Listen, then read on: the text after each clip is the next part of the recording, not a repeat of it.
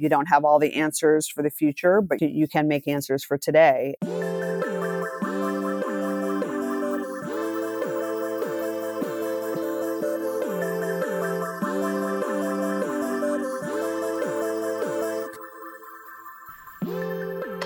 Hello, hello. Emily Abadi here, bringing you episode one fifty-six of Hurdle, a wellness-focused podcast where I sit down with inspiring individuals to talk about their big wins, tough moments, and everything in between. On the show, you can expect vulnerability, motivation, and candid discussions with everyone from top athletes and C E Os to aspiring entrepreneurs on what it really takes to follow your passions. My mission is simple: to inspire you to be your best self, move with intention, and have some fun along the way. I feel like there's a lot of new people in the Hurdle loop lately, so I want to welcome you here. I'm so happy to have you. I want to take a second to reintroduce myself. My name is Emily. I've lived in New York for the past ten years. I'm about to make the hop from Manhattan to Brooklyn this coming May, and I could not be more excited for a fresh start. I'm a career journalist. I went out on my own after being the fitness editor at Self Magazine about four years ago, and it has been a wild ride. Uh, I specialize in health and wellness content, hence what you're getting a lot of here over on Hurdle. And that is because uh, health and wellness and fitness has been a huge part of my story. Back in college, I lost a considerable amount of weight by learning how to exercise moderation and how to exercise, period. In fact, during that journey is when I discovered running and that I was capable of running more than a mile at a time. And I've talked about that at length a lot on the show, but running changed my life. And so here on the show, you are really listening to a single thirty-something entrepreneur who is just trying to navigate the hurdles that come hand in hand with living a happy and healthy life, with the mission to inspire others to do so in whatever way that that looks like for them. Now that you know a little bit about me, a little bit about the show, I am excited today to bring you my conversation with esthetician and founder of Renee Rouleau Skincare, Renee Rouleau. Now, you may recognize her name from the episode we did back together a few weeks ago, answering your biggest skincare questions. And I was really excited to record this with her as well because, man, this woman has been through her fair share of hurdles personally and professionally over the last few years, especially. In today's episode, Renee gets into how she got into the skincare industry and the hurdles that she conquered when she became a direct-to-consumer business and ultimately shifted her operations from Dallas to Austin, Texas. She also talks openly today about the loss of her late husband, Florian, to cancer in twenty eighteen. She talks about what life's been like since then and how she's managed to move on and how grateful she is for the journey despite it being truly, truly difficult.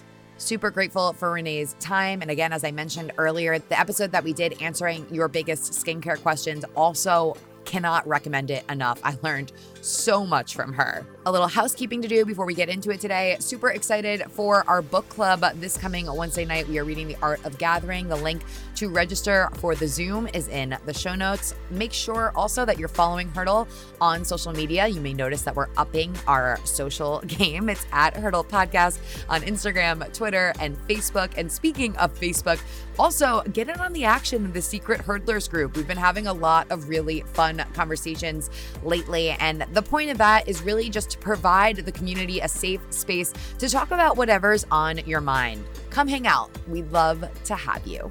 With that, let's get to hurdling.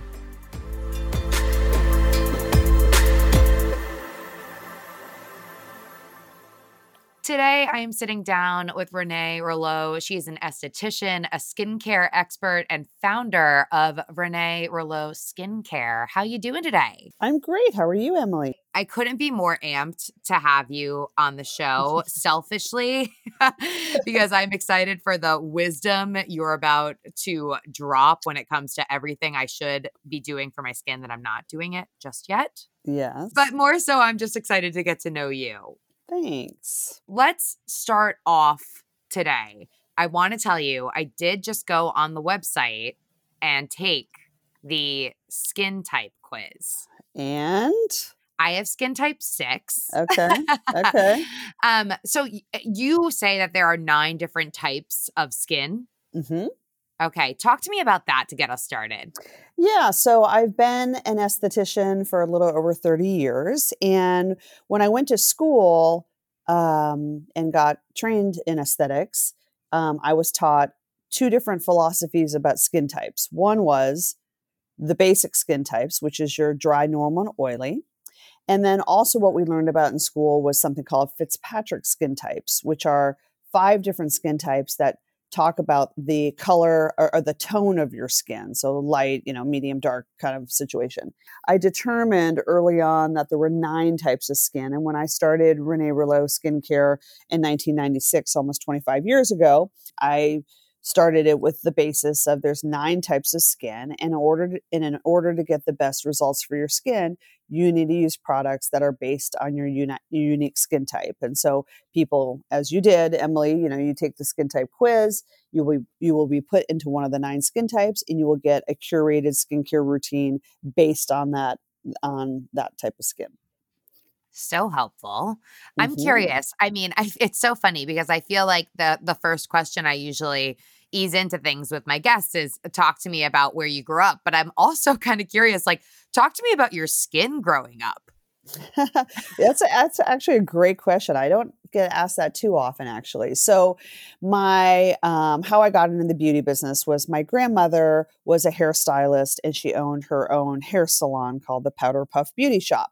And so as a child, you know, I grew up in that environment. Um, when she would shampoo clients, oftentimes she would use this Queen Helene mint julep mask, which I ended up, when I became an esthetician, that was one of the masks we used in school, super old school, but, uh, but super fun. But so I got a little bit of experience from skincare watching her, but just being introduced to the beauty business, certainly through her.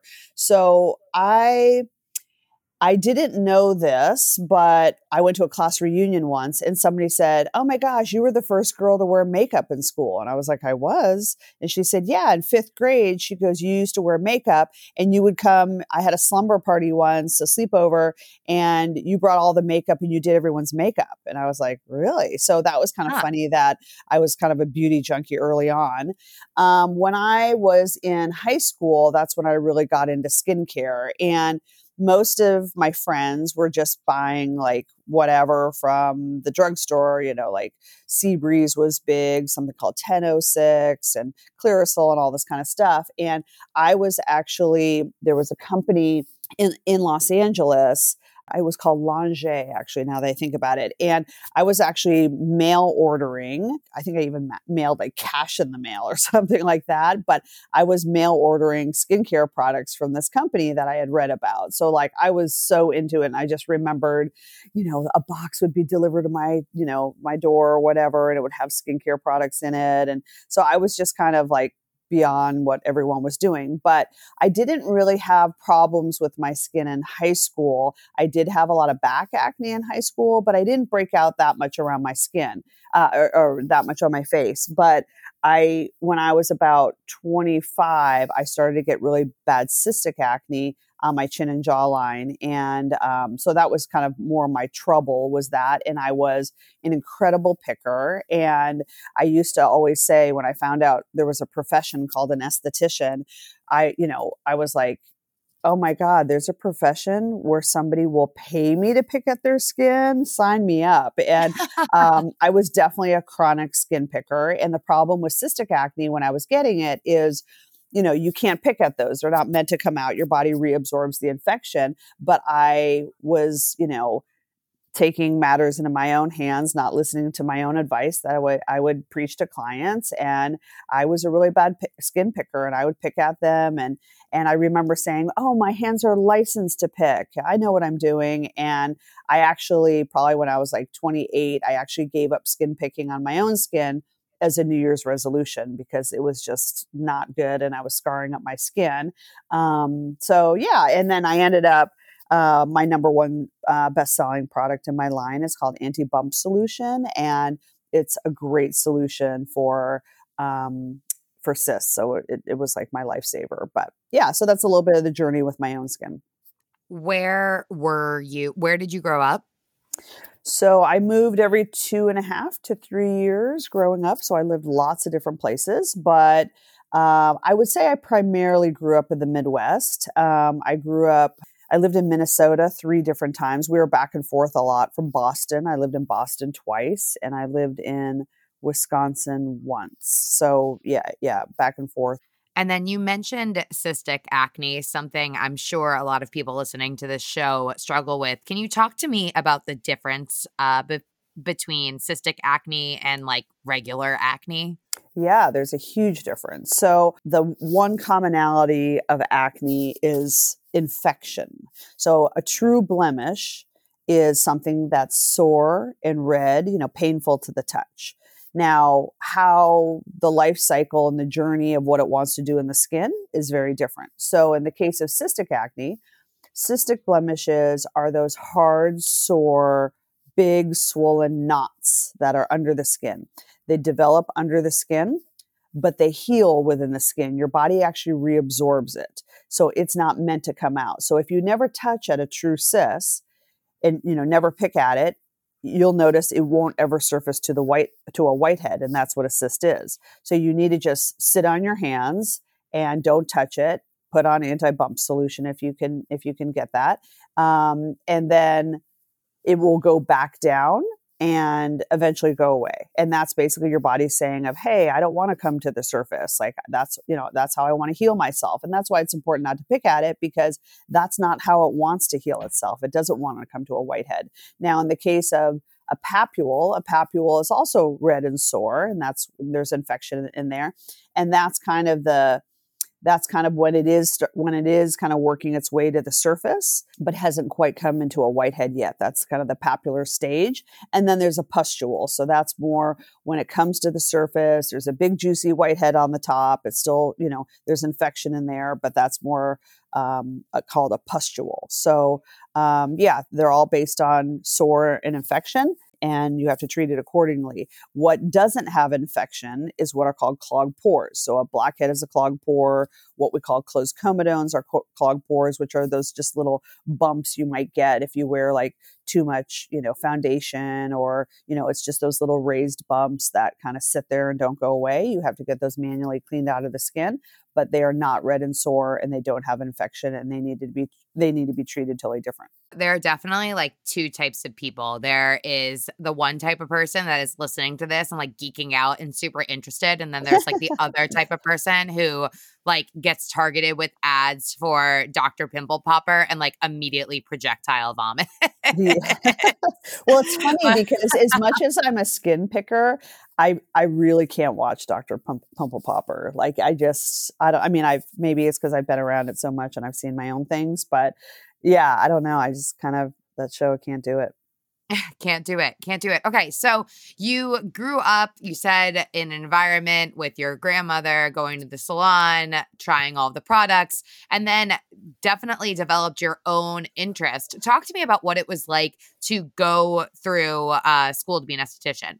Well, here's what the story is. I actually went to school first to become a hairstylist. I thought I was going to follow in the footsteps of my grandmother. And I didn't know that there I didn't really know about what being an esthetician was. Like, I didn't really know that was a profession um, because it was, unlike today, you know, it was very, very few and far between back then. This was the late nineteen eighties. So I went to school to become an esthetician, got a job working at a full service hair salon where they actually, they did skin, hair, and nails. So they actually had an esthetician there, and there was a facial room, and most hair salons, you know, didn't have facials and skin treatments. It was, again, there were very, you know, few estheticians around. So as I was working at the salon, apprenticing, learning how to do hair, starting with kids cuts, blah, blah, blah, and kind of working my way up, I, I realized that from the moment I got a job working at the salon, I was always hanging out in the facial room with my esthetician coworker. And she said to me one day, she was like, you know, you seem to be more into skin than you do hair. And I was like, yeah, you're right.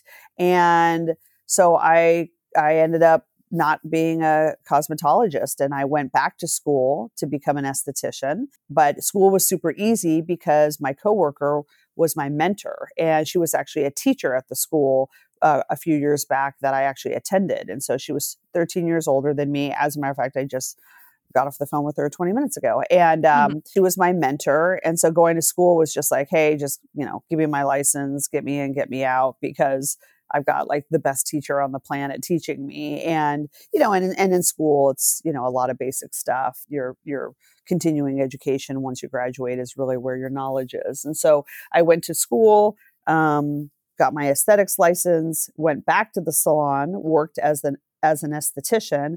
And then about a year later, her and I got along so well, we decided to leave and start our own skincare salon, which we did. This was outside of Boston. I had it from uh, ninety-one to ninety-six, um, sold it, sold my half. It was really successful, but I really wanted a personal change in my life and move out of the East Coast. I wasn't used to, I was used to moving every two and a half to three years. And I had been in Boston for eleven years and I was getting antsy and wanted change. And so, um, so I sold my half to her, and she had it up until COVID and finally closed it down. Um, and now she's just focused on the skincare product side. And, uh, but we're still super good friends, and, um, she taught me so much.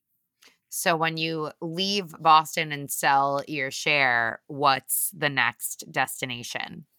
So I moved to Dallas. Um, I really just wanted a personal change, and not that anything bad was happening in Boston, but I just was antsy for being kind of in the driver's seat of my life. And I never like want to just settle and feel like, oh, okay, well now I'm locked in or whatever. I just, I love change. And so um, I looked at uh, Atlanta, Nashville, Dallas, and Austin, and Dallas definitely spoke to me. And so I moved there all by myself and didn't know anyone, and started Renee Rouleau Skincare in nineteen ninety-six. And this August, we will celebrate twenty-five years.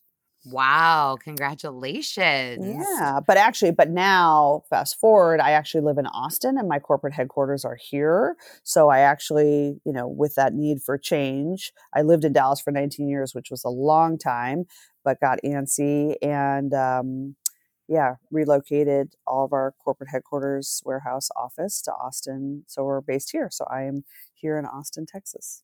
Going from moving every two to three years to staying put in Dallas for so long, I'm interested to know a little bit about the takeaways from that. Like, what kept you there aside from the fact that you had started your business?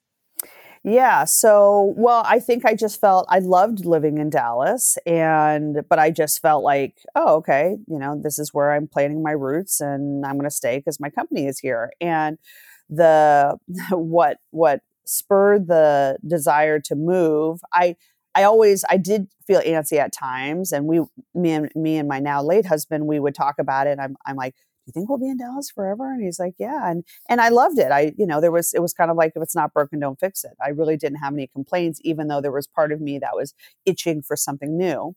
Well, what happened was we came down to Austin for a weekend, and uh, this was probably six years ago. And yeah, it was six, six years ago. And I was looking on Facebook, and a friend had posted an article called Staying is Settling, Why You Need to Move Five Times in Your Life. So I opened it up and I said, ooh, what's this? And the article, it was from elite daily dot com. And it basically said that life was about change, um, getting out of your comfort zone, opening yourself to new things. And you do that with moving. And so I'm reading this, and it's saying you have to move five times in your life. Well, I have not, I've only moved once, well now twice, as an adult on my own. It really means not being dragged around as a kid, right? It means like your own choice. Mm-hmm. And so I've only done two times. And so I was like, oh, okay. But again, I'm like, oh, I'm probably only going to do two times because I'm going to stay in Dallas. So I showed it to my husband, and he looked at it, and he's lived, he was French, but he's lived all over the world. And he was like, yeah, I've lived five times. But the basis of the article was just really about how change and moving is so important to, you know, to inspire change and growth and learning. And so the next morning, the next morning we wake up, and he says, I've been thinking about that article. He goes, let's move. And I went, what? And my heart's racing. And and I said, we can't. Our company's based here. And by this time, my my husband had joined my company um, about ten years earlier as the C O O. And uh, so he was working in my company. And I said, you know, honey, we can't, like, you know, this is it. And he said, why not? And I was like, well, well, and again, my heart's racing because the thought of it is so exciting. And I'm like, oh my gosh. And so um, six months later, we uprooted everything and moved to Austin. And uh, I mean, and we thought of, we thought, you know, we talked about it and we said, okay, we decide we want to move. We decide change is good. We've been in our comfort zone for too long. We need to spice things up. And so we thought of all the places in the U S we could move. So, but we ended up settling on Austin because that was going to, that was just made sense for us. So yeah. So literally, um, my friend on Facebook, Troy, um, I thanked him. You know, I said, hey, I need to let you know something. We're moving to Austin because of you. And he was like, what? I was like, remember that article you posted? He's like, yeah. I was like, that's why we're moving. Had we never, had we not seen it, we wouldn't be moving. It's so funny because hearing you tell that story, there are some times where I hear the words that are coming out of my mouth and like within seconds, I'm like, you're just making an excuse. Like, right. Did you start to feel that way when you were like, well, we can't go anywhere. This is how it is. And then you have like this second when you're like, well, actually. Yeah. Why? Yeah. I mean, I, we had to challenge, you know, I had to challenge myself and go, okay, like if we really made this happen, what would it mean? And yeah, you had to get, yeah, that's just kind of explore saying yes. You know, a big part of me is my life philosophy. Um, certainly after seeing the movie Yes Man with Jim, Jim Carrey way back when is saying yes. And like when life feels scary and you want to say no, just say yes. And you know, it's, I mean, that's, you know, I, one of my favorite quotes is, um, and someone said this to me once, probably some of the best things that will ever happen to you in your life will happen because you say yes to something. Otherwise, things will just sort of stay the same. Definitely scary, change, moving. I have to ask you, when it comes to starting this business from the ground up, a ton of scary things can go hand in hand with that. Reflect for me a little bit about the challenges of starting your own skincare line, because I'm sure there were many. Yeah. So I started my company in Dallas, as I said, uh, but I started in nineteen ninety-six. I actually started it with having a skincare spa where we did services. So that's how I started. And then I started developing the skincare line, you know, after that, and then ended up opening up a second location in Dallas. Started e-commerce in nineteen ninety-nine because now my skincare line was pretty, you know, we had enough products and things like that. And now fast forward almost twenty-five years, we no longer have the services side of the business and we are uh, strictly one hundred percent e-commerce, direct to consumer from our website. So when I look back at, you know, here I was in a comfort zone, living outside of Boston, had a very successful business, doing great, loving what I was doing, and decided, huh, I want to change. So basically selling the half of the business, going to a new city where I don't know anyone, literally did not know one person, and starting all new, super, super scary. But I chalk it up to being twenty-six years old. and, uh, but basically, because you're fearless when you're younger, you know, and the natural progression of life is you, you learn enough to learn that, hey, I have a good reason to have fear. And so the problem that I, you know, I see all the time, certainly with friends and whatever, is people say no to things and because of fear, oh, geez, I don't want to do that or da, da, da, whatever. And so I look back at, and so I'm always challenging myself to say yes and, you know, and, and be fearless. Um, but I do look at, you know, when I opened the business and I think I was just young and optimistic and I had my eye on the prize and there was no one that could tell me anything other than I was going to make it. And so I think that determination, that being slightly naive and just kind of the passion is what, what made it work.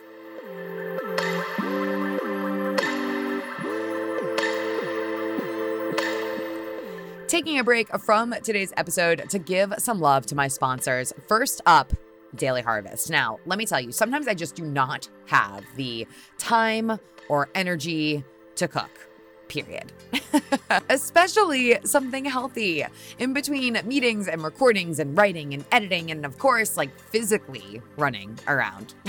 It can be it can be easy for me to put my nutrition on the back burner, which isn't ideal because I do not feel great when I am ordering takeout all the time. That is why Daily Harvest is such a total lifesaver.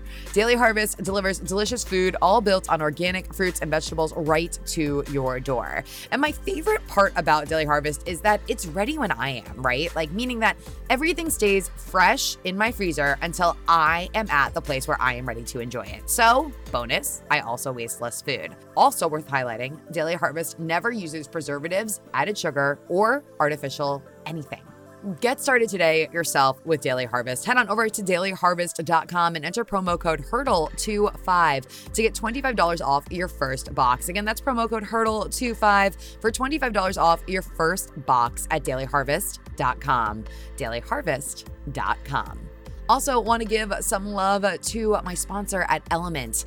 Element makes a science-backed electrolyte drink mix with everything you need and nothing you don't. They have so many great flavors, from their new watermelon salt, which I cannot get enough of, to other favorites of mine, including orange salt, raspberry salt, and for the chocolate lovers out there, chocolate salt. What I love about Element, aside from the great taste, is that the formula is super high caliber. We are talking plant-based with no sugar, fillers, gluten, or any sketchy ingredients. When I bring Element with me on my long bike rides, I feel a little bit more prepared to tackle the climbs, knowing that I am giving my body exactly what it needs to perform at its best. Of course, they have an awesome offer for the Hurdle listeners. Get a free Element sample pack, which includes eight packets of Element for free. All you have to do is pay five dollars shipping. Head on over to drink element dot com. That's D R I N K L M N T dot com slash hurdle to get yours today. Again, that is drink element dot com, D R I N K L M N T dot com slash hurdle to get your free sample pack today.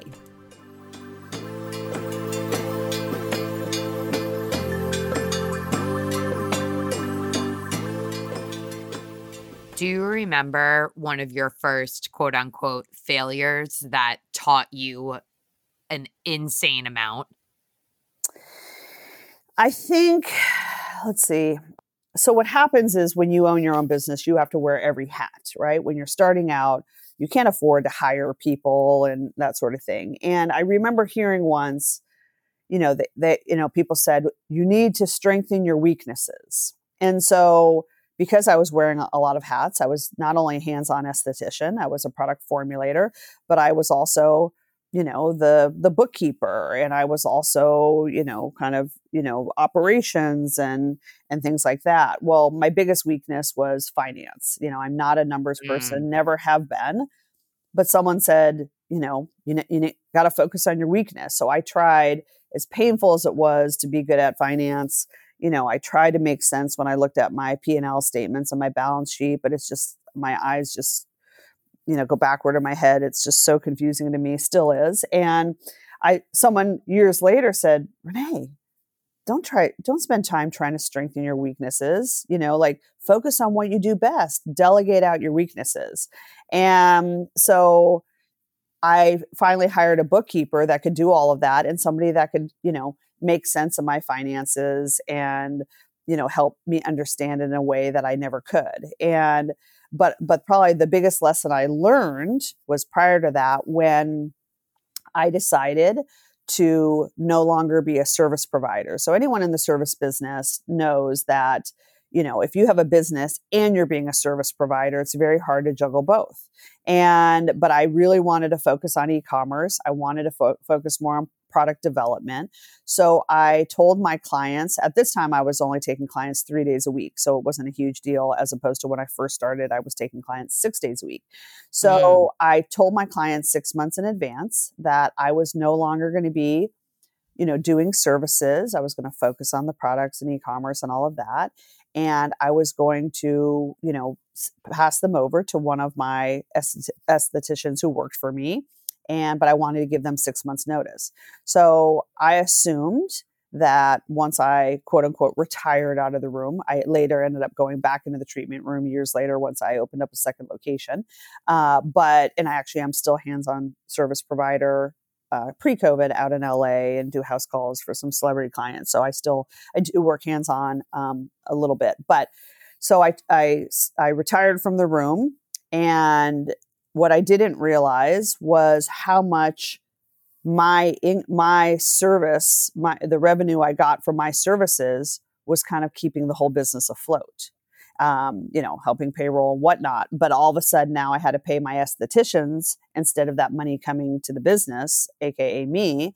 And all of a sudden, you know, two months into it or whatever, all of a sudden I'm like, oh my God, why can't I make payroll? And basically, had I been a numbers person and, and been able to make sense of all of that, I wouldn't have, I would have probably realized, hey, you know, let's do this a little slower. Instead of doing three days a week, why don't you cut down to two days? See how that goes. One day, but kind of pulling the plug cold turkey and, you know, doing six, seven clients a day, three days a week. That was a lot of, a lot of income that the company was getting that was no longer coming. And all of a sudden, you know, I couldn't make payroll. So I think, you know, the biggest lesson I learned was just, if I'm not going to be good at finances, I need to hire and delegate someone that can monitor that for me so I can see problems coming before they arise. Yeah. And I can totally relate on that. You want to do everything yourself because asking or having someone else do something means that you need to find the means to pay them. But sometimes those decisions not to can cost you, as you learned, more than for it sure. would cost to, to bring someone on to give you a hand. The best thing I've done for myself so far as an entrepreneur, and God, there's so much more to do, but is, is, you know, pay for the trademark attorney, pay for the accountant, like get oh, those people sure. that are better than you to help you be better when, yeah. you know, it's yeah. within your means anyway. Yeah. Um, we have a thing. Um, so there's something that I do in my company and my team always is challenging me about this, but we do this thing called, is Renee working on her fives? So what you do is you write down everything that you currently do for your, for your job, for your business, whatever. And you write down everything that you're responsible for and you rank them one to five. One is, I hate it. Good riddance. If I never had to do it again, I'd be so happy. And then you go up the ladder, you know, two, three, you know, four is like, yeah, you know, I mean, it's okay. I like it. I can do it. It's not, you know, not my favorite, but yeah, I, mm-hmm. I don't mind doing it. And five, of course, is, is I could do this all day. I love it. This is what makes me truly happy. And so my team is always challenging me to only do fives because that's where the company needs me. The company needs Renee to be doing the things that she is so good at and she loves because that's the biggest strength. And so whenever we're in meetings, naturally, because I'm somebody that, you know, you know, bootstrapped the business, wore every hat for so long, it doesn't come easy to delegate when we're in meetings sometimes, you know, and then we are coming up with some new idea or whatever, and there's some task associated with it. I'll go, oh, I'll do it. And they'll go, is that a five for you, Renee? And I'm like, no. They're like, no, we don't want you doing it. And I love how they protect me that way, you know, because again, they want me to shine where I want to shine. And so, you know, there's a few things on my list that are threes and fours that I still have to do only because we haven't delegated or whatever. But for the most part, most of the things that I do are fives and it's great. I think a lot of people strive to be in a position with their work where they are doing more fives. When I talk to clients one-on-one, and a lot of these individuals may be in the middle of some sort of a job transition and they're trying to figure out like what their next move should be, I often encourage them to separate things kind of like what you're talking about into three columns, like the list of things that you hate about what you're doing right now, the list of things in the middle that you do right now that are like fine. And then the list of things that you totally love that are the quote unquote fives, as you refer to them. Sure. But when you look at what's in column two and column three, you can start to, you know, be the creator of your next role, ideally. Like, what is it that you want to be doing more of that can help you feel more fulfilled so that you can go on and, you know, feel like you're really contributing something to your day to day and to, you know, wherever company you might be a part of. Yeah, no, it's a, it's a great exercise for people to do. No, I love that. For someone who, you know, wants to be doing more fives and is kind of stuck in doing maybe the threes, maybe even the twos, what do you say to them? Well, I think people need to look at their life and really decide if they're happy doing that. People ask me a lot. They go, oh, Renee, how do you have, you know, work-life balance? Like, and I'm like, I, I have none because, you know, I, I'm just always doing what makes me happiest. And oftentimes work is what makes me happiest. And mm. so it's not, a, if I'm doing all fives in my job and I'm like, I love this. I love my life. This makes me so happy. Why would I do anything less than a five? You know, it doesn't matter whether it's work or whatever, you know, like do fives in every area of your life, right? Like always try to do things that just fuel you, bring you such joy. And so, yeah, people need to li- look both professionally and personally in deciding, you know, Are they are they living fives in their life? And if they're not, they need to figure out, hey, maybe I need to change up something. Talk to me about what it was like after you moved to Austin. It was amazing because everything was new. You know, your eyes are wide open again. And I remember I was in L A once and I was in an Uber going to one of my clients' houses. And we're on some highway. I can't remember where. We were going to Tarzana actually. And, um, and I, and I, and there was these beautiful mountains or something, and I had never been out there. And so I said to the Uber driver, I said, oh, wow, you know, God, look how beautiful that is. And he, he looks and he went, huh, yeah. And he just, it was like no big deal. And what, and what I realized was, you know, this guy drives this highway every day. He doesn't even see the beauty in it anymore, right? He's just like, oh, whatever. And that's what happens when you live somewhere all the time. You don't see the beauty, the, you know, the fascination in it anymore. So moving to Austin, your eyes are all of a sudden wide open and everything is so cool. And, you know, cause it's all new. And so I just, that's always the beauty of it, is just when you move somewhere new, it's just, it's amazing. You take it all in. And I always now, you know, I've been here five and a half years, but I just try not to ever take anything for granted and always see the beauty and appreciation in every moment and everything. Were there challenges that you didn't expect that came hand in hand with you moving to Austin and moving the business to Austin as well?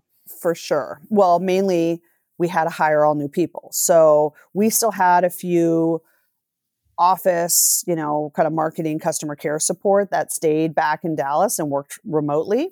And so that worked out. Uh, we kept that. Uh, we had two people follow us and relocate to Austin because they wanted to stay with our company. Um, but but we basically had to hire all new people. And so when you're starting from kind of scratch and hiring all new people, you know, that creates challenges because, you know, you're trying to get the you know, right fit and that sort of thing. So there was some turnover in the beginning until we kind of got our right crew again. And now, you know, fast forward, we, um, all of our um, company is here and all, all of our team is in Austin. So we don't have anyone in Dallas anymore. And we have uh, a team of nineteen, and we just moved in a couple months ago into all new office and warehouse. And so we have eleven thousand square feet of, um, of amazing office and warehouse space for our team of nineteen. Now, obviously, people are working from home because of the pandemic and whatnot. But anyway, but yeah, so that was the main challenge, was just, you know, hiring and finding great talent. You mentioned the pandemic. I know earlier in the show, you also mentioned your late husband. You've had a couple of challenging years here. Yeah. So my...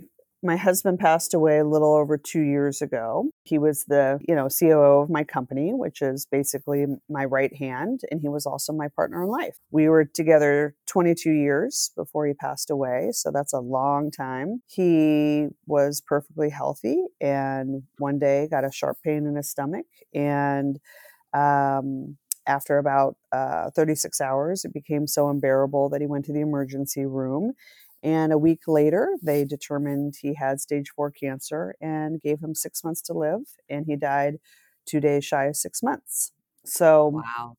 It was, you know, you just, you know, when a lot, you know, when people pass away, oftentimes it's suddenly, you know, car accident, heart attack, or if somebody has cancer, you know, there's a long journey, and, you know, usually people can kind of fight it for a few years or, or so. And so this was um, unique in that, you know, it was a death sentence and there wasn't a cure, and it was really fast. So that was certainly a big challenge because, again, he was a leader in our company, and, you know, I relied on him so much, and he was, you know, he, you know, I play to my strengths, he plays, to, you know, to his strengths, but his strengths were my weaknesses. And so I relied a lot on him. And so having to navigate being a caretaker and trying to make the best of the last six months he had, um, while still trying to run a company, while still trying to allow him to get some things, you know, checked off his bucket list. But yet we still had to have the company run. So, you know, there were a lot of challenges there. And just like I learned in anything in life, you know, you don't have all the answers for the future, but you can make answers for today, and just putting one foot in front of the other and navigating it the best you can. And, you know, that's what we did. What a hurdle, firstly. Mm-hmm. Thank you for sharing that. Yeah. I think when you touched on this idea of needing to show up despite feeling so many ways and dealing, you know, with the personal challenges that come with this, how did you show up? Because I think that's a question that so many people struggle with, and an idea that so many people struggle with. It's this idea that I just can't get out of bed today. I can't do this. Like, where was your head at during those dark times? Yeah. So I think, you know, talking about comfort zone, I was in a comfort zone. I was with somebody for twenty-two years who adored me, loved me. I loved him. Um, I was in a comfort zone with him being the C O O of the company. So I had delegated a lot to him. So there were a lot of areas of the business that I really didn't know anything about anymore because it wasn't my job. And so being out of my comfort zone, certainly, you know, when he did pass away, now I had to, you know, stand up in front of my company and feeling super vulnerable because there were, you know, areas of the business that I had to either learn or hire someone new for or whatever. And I had to put those hats back on, um, but also relaying strength, you know, every, you know, when, when a leader passes away, everybody's worried, you know, and, and so just really portraying strength, even though it didn't feel, I didn't feel strong. And then personally, when I look back on it, you know, certainly when he was sick, you know, it's, it's, I quickly realized it's not like in the movies where it's like, oh my gosh. And, you know, he has six months to live and it's going to be all wonderful and joyous. And we're going to spend all this time, you know, you know, talking about life and, you know, reminiscing about all that was great. And, you know, and, and we did do some of that, but unfortunately the type of cancer he had, it created tumors on his liver, which sent ammonia to his brain, which caused anger and psychosis. And so mm. it was not all a bed of roses. And so it was very, very challenging. And, uh, you know, he was not the greatest patient. He was ex-military, super strong, super stubborn. Um, and he wanted to go out his way, and that needed to be honored. But as a caretaker and his wife, that, you know, there were some times that I most definitely said, getting in a car accident, I would have taken that, you know, way over what I'm having to, to work with now. Now, in hindsight, I wouldn't change a thing because, um, the beauty of someone having advance notice of their death is they get to share all their wishes for you. And so when he passed away, for me personally, and then certainly, you know, of course, carried over to, uh, professionally, but the best way I could honor his life was by moving forward. And mm-hmm. so I, anytime I would, you know, play victim and woe is me or whatever, I would just erase that um, immediately. And I'm like, you know, life is short. I learned that real quick. And, and the best way I can move forward is to keep moving forward with my life, live my best life, you know, date again. That's what he wanted for me, you know, be strong, travel, like just keep on living. And so that, and that's, you know, anytime I cried, even, you know, I let, I let myself cry. It wasn't that I was trying to just be tough, but, but it, you know, when I cried, trust me, I would cry, but at the same time, I would get back up and just keep moving forward. And, you know, I got a lot of strength from knowing that he wanted me to be strong. And that's the best way to respect and honor him.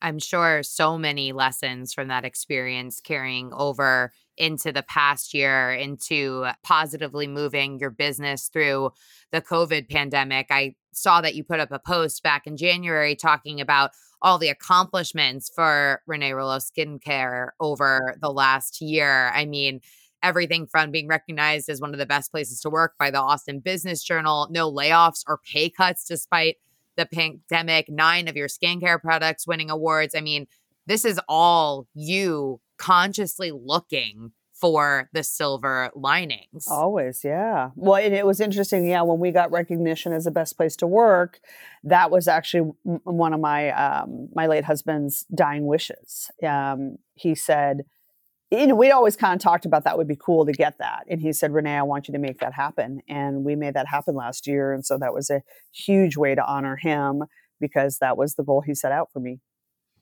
What are you excited about right now?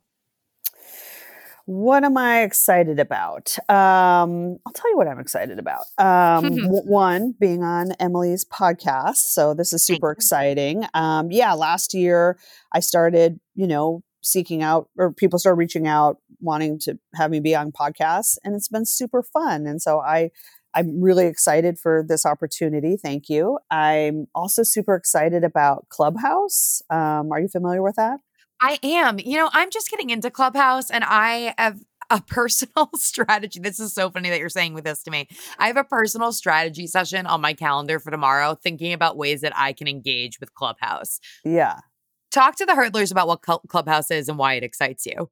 So this is this is where my head is with it. So I am an expert. And when you're an expert, you have things to share. You know, I mean, people are using it for learning opportunities, but I happen to have the advantage that I'm an expert. So one of the things that I would, you know, do often is do like an Instagram Live, right? Where you can interact with people and you can answer rapid fire questions. But the problem with that, and I say the problem is, you know, I got to make sure my hair looks nice, makeup. And, you know, I just, you know, I'm in the appearance industry. And so sometimes I'm like, oh, I don't feel like it. I just worked out and blah, blah, blah, whatever.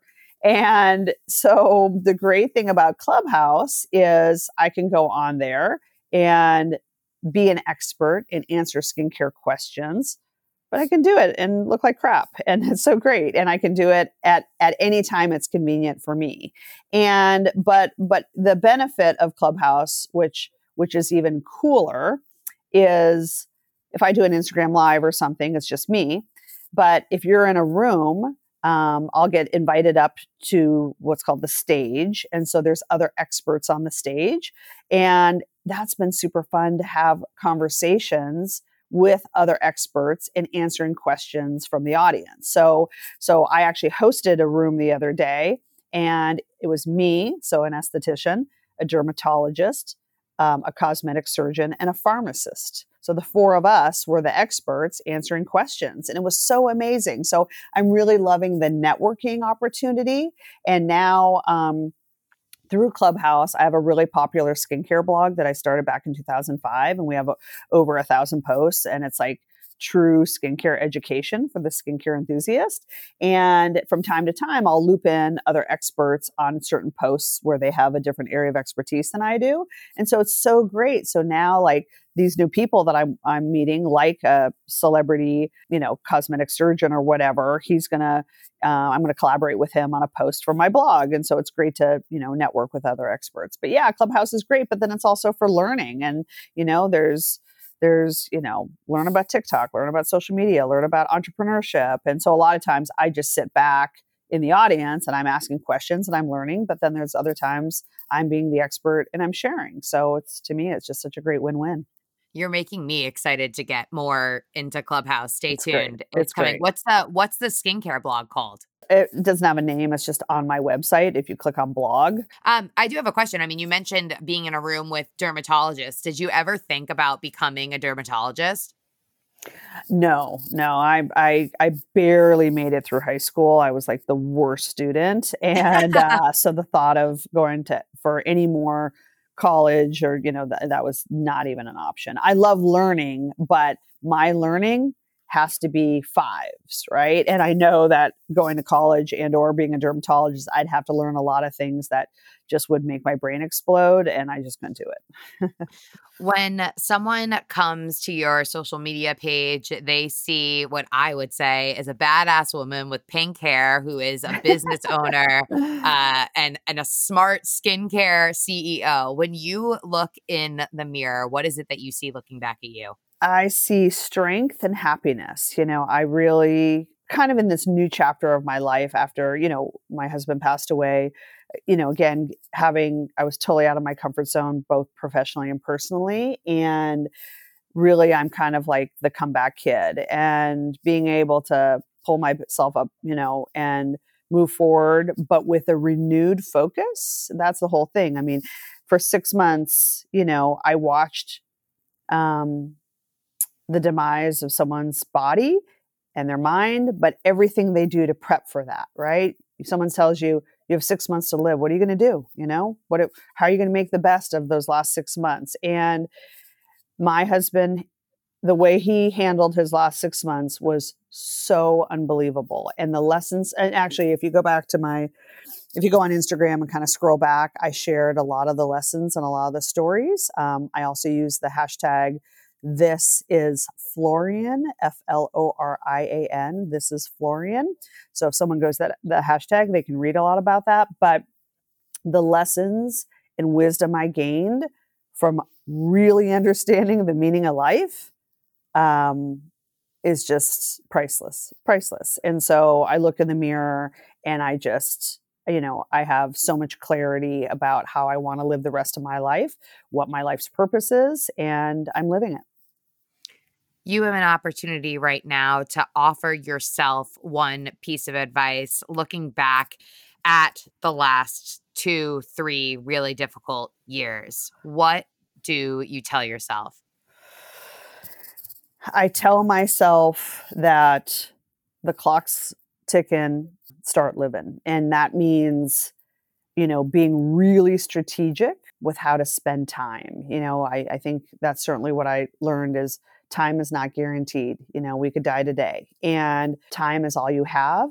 And where are you going to put your time and energies? And so I'm super, super strategic about who I let in my life, who I give time and energy to. I, you know, if there are people that it's not bringing me value, I won't give them my time, or people with bad energy or drama or whatever, but just really valuing my time and setting a lot of boundaries about that. And so I make a lot of good choices about how I spend my time, because time is a limited resource. Thank you so much for, for opening up today, for your honesty, and for sharing with all of the hurdlers. It's so appreciated.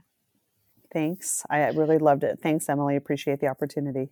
How does everybody keep up with you? Give me the details. Uh, yeah, Renee Rouleau. And then my company page is Renee, uh, Renee Rouleau Skincare. So if you're more interested in learning about me as a person, I, I do talk a little bit about skincare, but not a ton. Um, but if you're a true skincare enthusiast and you want to hear all of our offerings, um, skincare education as well, as well as products, then the Renee Rouleau Skincare company page. Beautiful. I am over at Emily Abadi and at Hurdle Podcast. Another hurdle conquered. Catch you guys next time.